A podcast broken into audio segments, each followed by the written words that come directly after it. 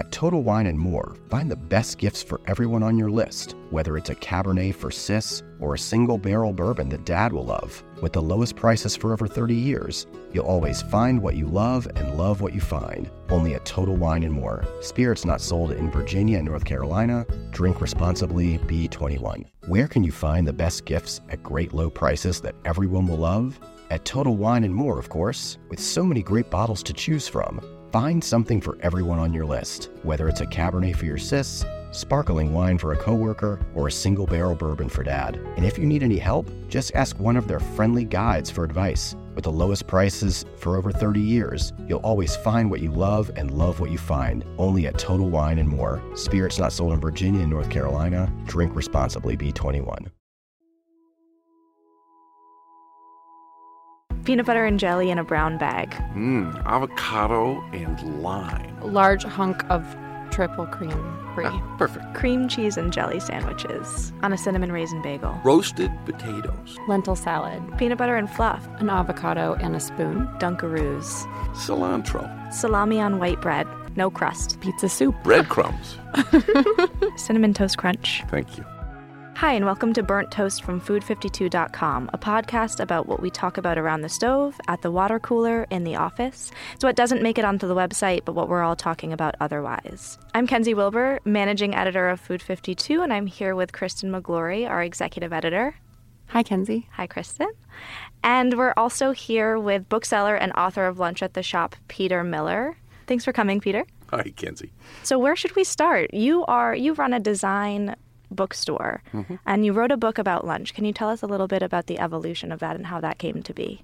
Well, we even though the store is near the Pike Place Market and there are plenty of places to eat, it became clear that we could have a more efficient and a more exotic and a more humorous lunch if we simply made it.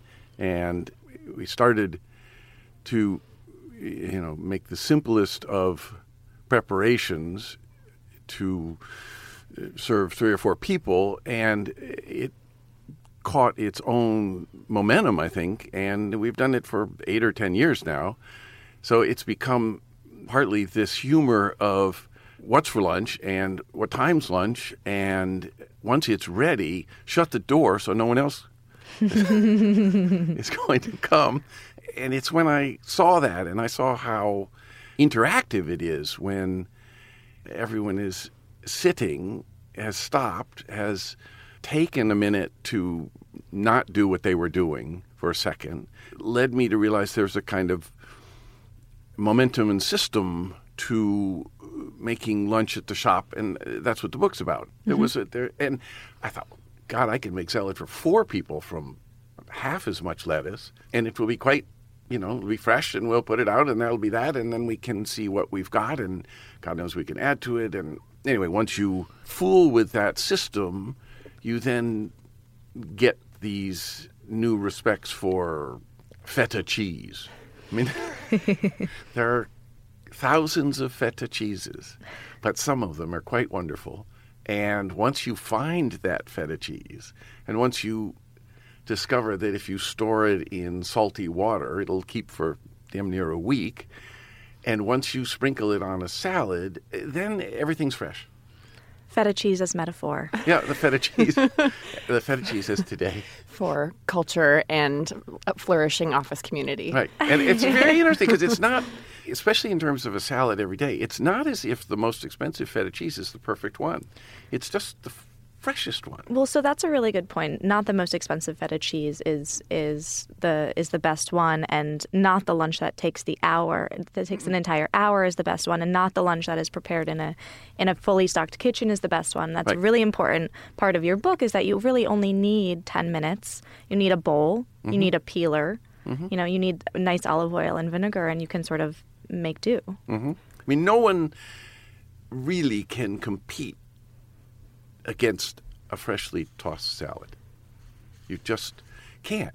So I want to back up a little bit. We started we started off with beautiful lunches and and beautiful salads and the the aspect of community and taking a break from the middle of your day. And you know, we're such a fan of all of the recipes in this book. We put it in the Piglet last mm-hmm. year for the Food 52 tournament of cookbooks. But I want to talk. Let's talk about takeout. Let's talk about the other side. Let's talk about those clear plastic boxes. Is there value in takeout? There is value in takeout. Our favorite takeout is to find a place that makes a great soup. Everything else they do may not be good, but for some reason you can find a place that simply makes, particularly a lentil soup. And if you do find, we found one last week that was brilliant. And if you find such a place, then you, because it's you can't always have a soup ready.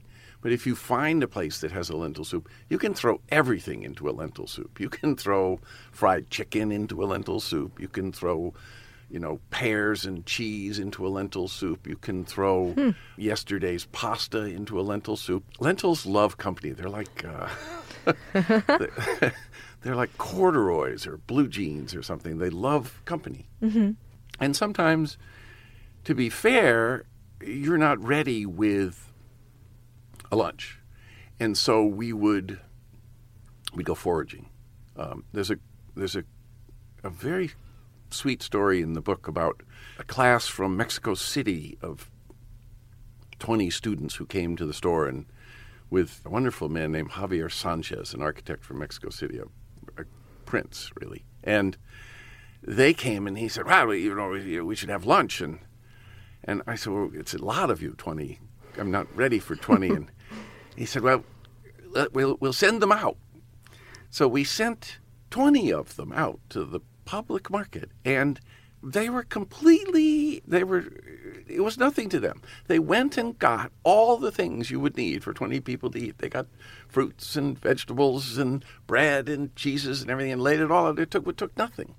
Now that assumes you have a market somewhere. Mm-hmm. and but typically you don't typically what you have is food in plastic containers I love that about your book that it's appropriate for people who have all manner of things, you know, in, in an office kitchen if they don't have a stove or an oven. You don't have that, right? Mm-hmm. No. What No. do you have? Well, for the most part, when we did the book, we were in a location right by the market, and we so we we had an abundance. Now we're about four blocks away, which is not a great distance, but you find yourself thinking, I don't have time to go four blocks to go check to see what's at the market. Four blocks can be a lot in the Yep. middle of a workday. Yep, it's Yeah, a lot, mhm. and you it's a A you- mountain to scale. Well, because it's eight blocks when you get back, Mm-hmm. and it's fifteen minutes, and that's right out of your preparation, and you know, It's a whole lot of emails. yeah, and you have to play fair, mm-hmm. and better you pick up something as you're going by at eight fifteen in the morning. But frankly, the places we need aren't open at eight fifteen in the morning. The you know the Italian deli's not open, or the fruit stand hasn't got everything up. So four blocks can be a, a difficult affair. Anyway, we moved four blocks, and now we actually have a almost a full kitchen down in the basement, and we did a we did a little presentation at Tom Douglas's Hot Stove Society in Seattle as a kitchen presentation, and they have these little hot plates, the new hot plates that are induction Mm-hmm, sure. so I think that, uh, to my mind, that's probably an improved way to not have to use a microwave. Well, let's talk about your stance on microwave cooking for a second because, Mm-hmm. I mean, this is all, it seems a little anti microwave Mm-hmm. to me. Is that true? Well, it was all we had in the other store. It was the only way we could heat a soup. So we did it. I'm not sure my intuition of a microwave is all on the positive. And judging from how many were always left on the loading dock at the back of the office building, Well, you said something really funny that that you should never buy your own microwave. that that you just let the world know you need one and it'll come to you. well, it's a little bit like buying a dog. There's so many that need a home. there are so many that need a home. And And they really never die. they never die, and when they do die, there's another right there. It really is uh, looking for some Right in line some behind it. affection, waiting at the door. No, there are a lot of microwaves out there. I, I love these. Don't feed stray No, microwaves. no, no, really. I know you can find them. If you just raise your hand, one will come. But this new little hot plate is really quite cool. So, I mean, it's.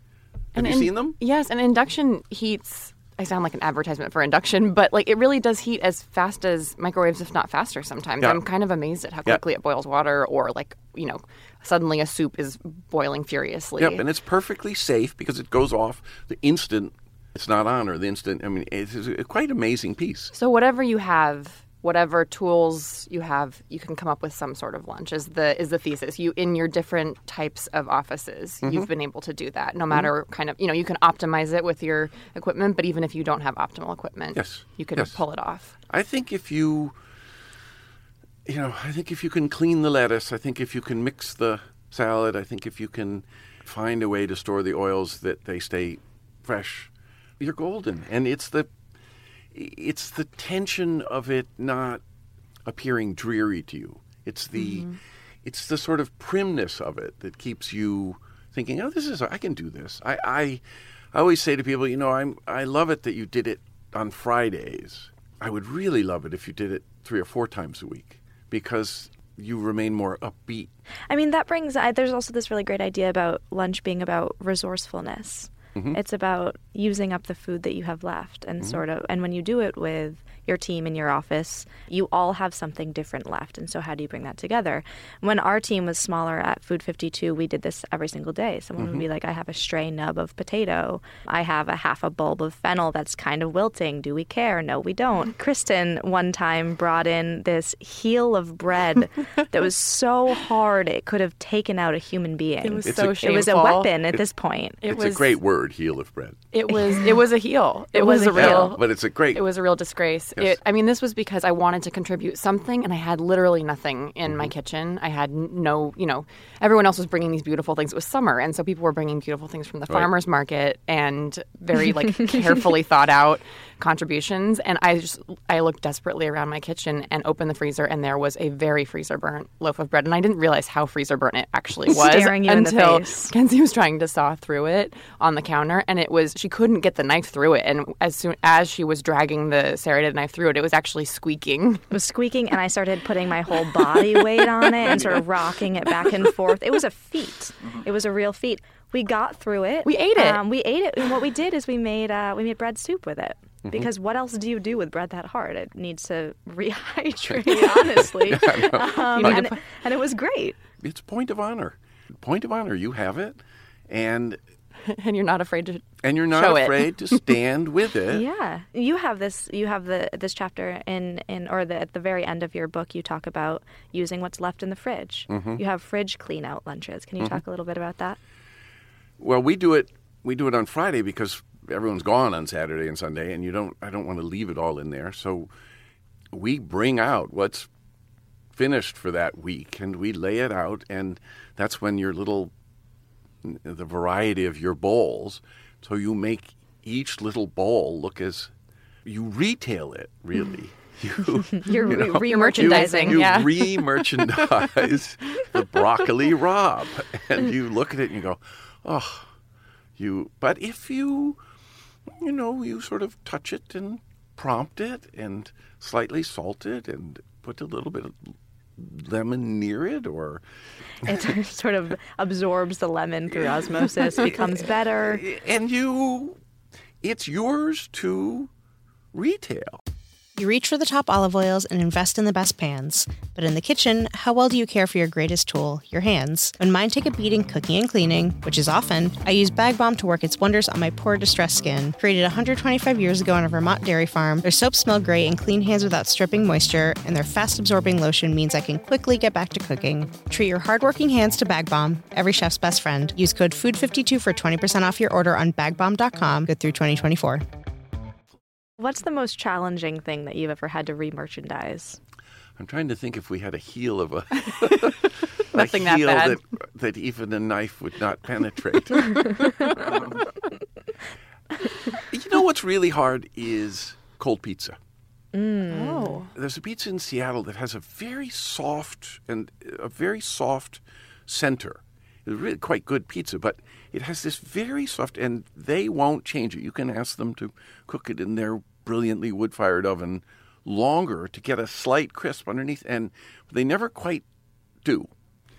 For our Seattle listeners or people that are going there, can you can you name the, the Get place? Tribunale, Via Tribunale, and they will argue that that that's true. I will argue that if you should have some left over and you heat a great big cast iron frying pan with a mm-hmm. little olive oil, mm. you have to it, you have to be a little careful about the temperature because if it's too hot, it'll just burn too quickly because mm. it's cheese and the sugar from the usually there's a little sugar in the dough. But if you heat the olive oil, and if you don't heat it enough, of course, then it's just doing the backstroke in the It's olive bra- oil. it's braising. You're braising, It's braising, your you're pizza. braising, braising the pizza. It's also not what you want. I mean, I would eat, it's but fine, probably not. but not as perfectly. Yeah. And if you do that, and then you put the pizza in, it will get in you know a minute. It will be quite perfect with slightly crispy bottom. Do you And cover it to to heat up the top part? If, depending on the season, and if it's had its time with the freezer or with the sense of freezer burn, if it really just feels dull and dry, add a little bit of water to the top of it and then cover it, hmm. and then you can add whatever you add fresh at the last minute. Then you can add the basil at the last minute to the top after you've uncovered. It depends. It literally depends on which kind of pizza it is. If it's the if it has sausage or something, then cover it because you've got to get the heat. You're in a little race, getting trying to get the heat in. But the other thing we discovered is if you cut it up into pieces and then put it into a hot oven or into that cast iron thing, and then put those strips of the pizza into a soup, it's quite great. oh wow, It's great. that's like it's like And it's pizza wonderful. tortilla soup or something Yes, like that. that's right. You use it, you know, use it as a Mexican al soup. pop- pomodoro. Yes, Whoa, and it's wonderful. we've got some work to do. Yeah. No, it's um, wonderful. And then you're, then you always, you think just make sure we have leftovers because it's it's a great thing. And you can do, you can do it in a, a cranberry soup, or you can do it in. Um, we did it in a cannellini soup that it was great.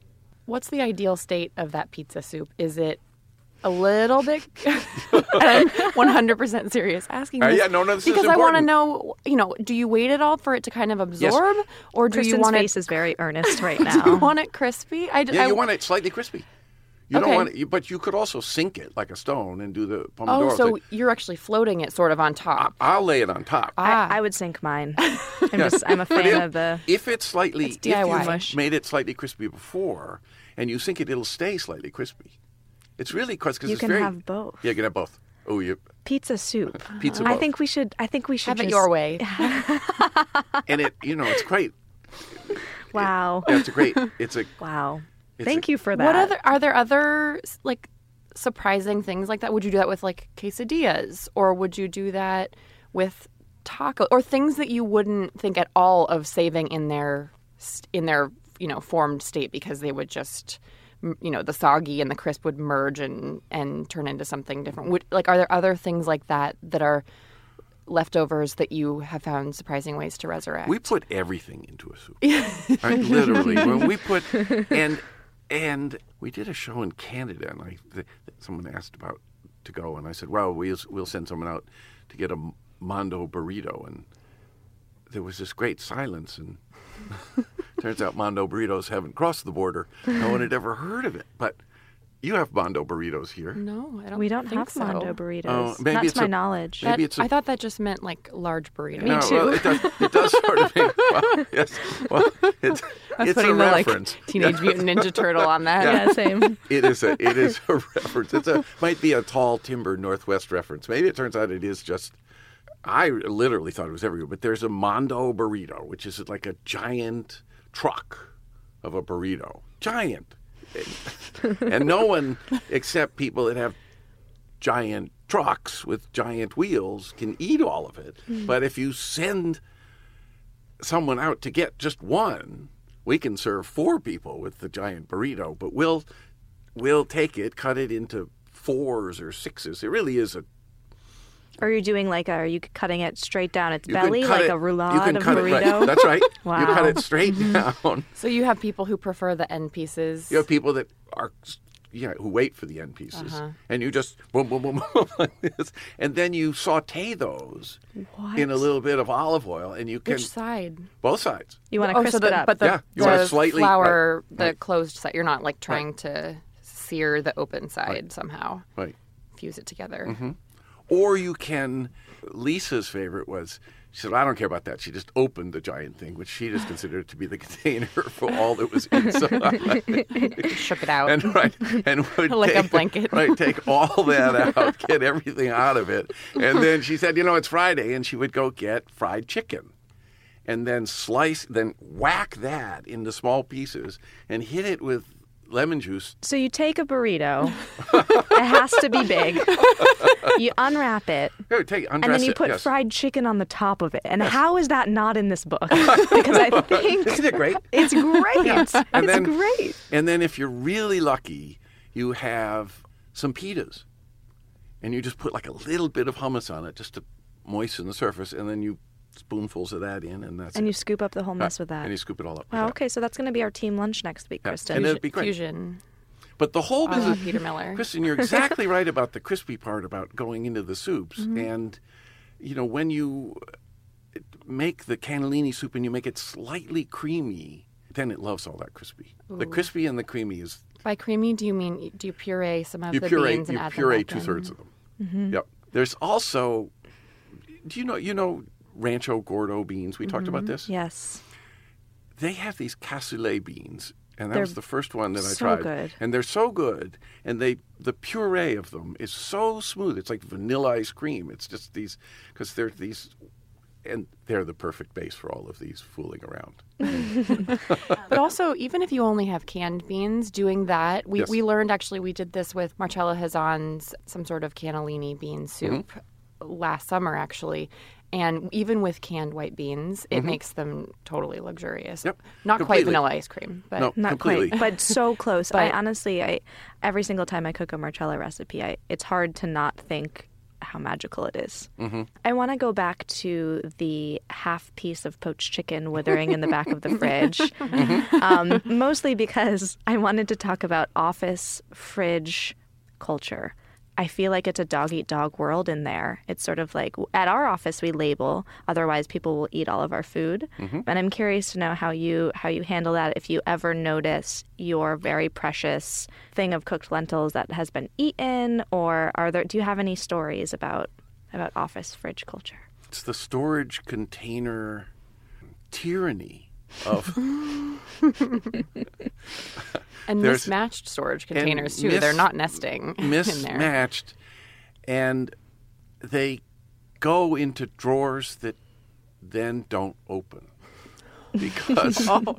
because There's they, a very real abyss painful. Right, in they- a fridge. It's taking it seriously enough to keep track of all your storage containers, and we talked about in a way storage containers should less be in a drawer and more be out on open shelves somewhere. But who has so many shelves that you can have an elegant display of storage containers? But it's the only way I know to keep track of these things. And the storage containers you can't look in, they're the most dangerous. So, do you have a labeling system? Are people encouraged to label what they bring in so that they are forced to reckon at some point? I, I, we don't have a system. I've never found one that doesn't make the task even drearier. I, I've never found the masking tape to actually help. But uh, I'm sure it'd be wonderful. It's a shame, mostly it's a shame that the design of a refrigerator is such that there's only one front line. I would love a refrigerator that had 12 squares. like cubbies, Like, Yes. What yes. was that TV show with the Hollywood Squares? Hollywood squares. yes, Each person squares. had a square. Yes, everyone. Except for they Yeah. weren't. It wasn't a game show when you opened the door. yeah, I would love 12 squares. I would love the refrigerator to be such that you could see, because you can't see. But then there are the condiments for the common masses, right? You share the olive oil, you share the butter. Yes. But do you share the peanut butter? What are those gray area things where it's like, mm, nope, that's mine. Yep.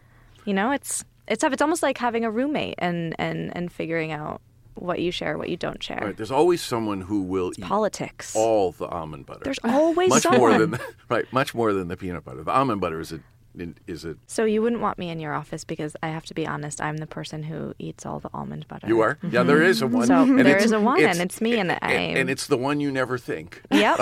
so what do you think?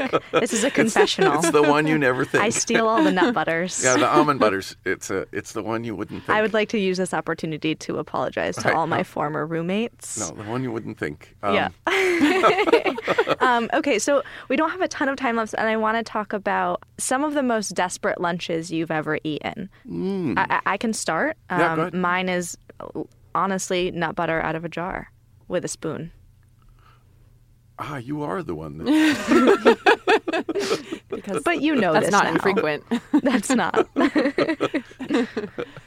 I think mine, if we're talking about in the office where we have, we are lucky enough at Food 52 to have access to a pantry of, you know, nuts and various dry goods. And so the pantry trail mix, where mm. you just kind of go and kind of pour a little bit of, you're like skimming off the top. You're not doing the Kenzie where you just keep returning to the almond butter, but you're just taking a little bit of the pine nuts and a little bit of the dried cherries and all of that and kind of mixing it into a bowl and then shoveling that Okay, so that is okay. But in this conversation, pine nuts and dried cherries off mm. limits. too too extra. Too nice. Right. Yeah, I mean Exotic. Right. Right. Well, there's definitely some like semi-sweet chocolate chips in there like too. the, the okay, all right. We want the uh, we want the bottom shelf, the Bottom bottom shelf. shelf lunches here. Can you use yogurt? Yeah, that's allowed. That's in play. Yogurt is in play. Yogurt's yogurt's a savior. Now that there's an army of dueling and competing Greek yogurts, it's twice the savior because you really can find them. I mean, there was a time when you couldn't find yogurt in any. Now you can find it in any store. You can find it in a 7-Eleven. Mm, bodegas. Yeah, I mean, anyone will have yogurt, and as long as you have yogurt, you can you can put salt on it, and you're home. I mean, you can. Which is really, really good. Salt and olive oil and yogurt, Yep, by the way. Salt and olive oil and yogurt. And it is one of the deliveries that is most important in an urban setting where the rest of it where the rest of it looks not to be in your the benefit of your health. Mm-hmm. This cup of yogurt, I think, will save you, and it will also coat your stomach, uh, take your hunger away, finish you until you can get to safety. It, it, it's your raft. Yes. So no, I mean, I was hoping for like deep dark, and I got and I got yogurt. I mean, you guys are better than me. I ate like a, a good humor strawberry cheesecake ice cream bar for lunch last week. I had ice cream for breakfast today. Okay, oh, there we go. well, now we're on the same level. Right. We're just gonna keep racing to the bottom now. Yeah, totally, totally. Here it goes. It's all over. Um, Peter, are you familiar with a Tumblr called Sad Desk Lunch? A lot of people have told me about it, and every once in a while I take a Take a peek. take a check at it now. So we brought in some of our favorite recent posts. We thought it might be interesting to have you provide some commentary on them and just sort of describe what you're seeing.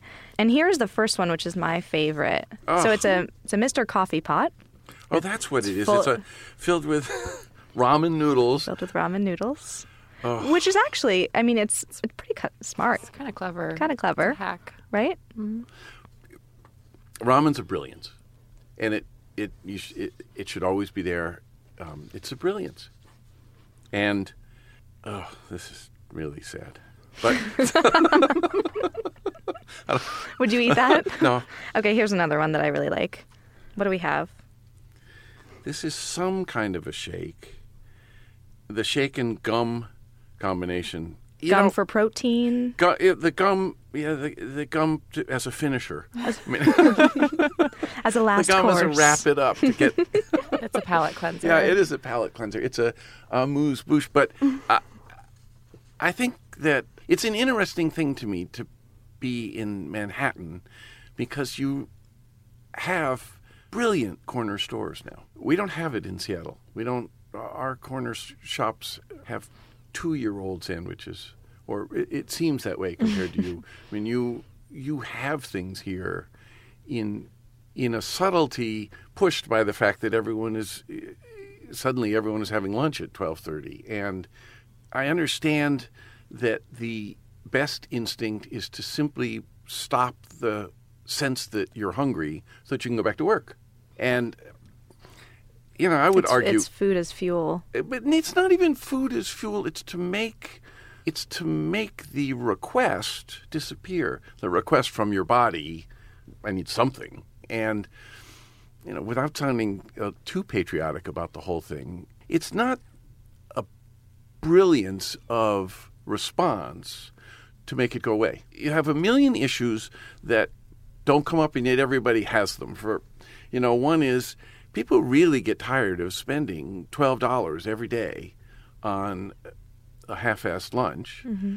but in subtler situations, like I have a daughter in Sweden, and they're very strict about everybody taking a break. Stop. Yep, take a break, make a lunch, and then hopefully your next book will be about the crusade of offices needing nap rooms. A nap would be an interesting one. I, I, you know, It'd I be a short book. I would really. It would be a short one. I, I would honestly. I will one day have the courage to close the shop for an hour and a half, and Take a siesta. Oh yeah. And- who is running the shop when you're having lunch? somebody eh, somebody's job is to stand some poor soul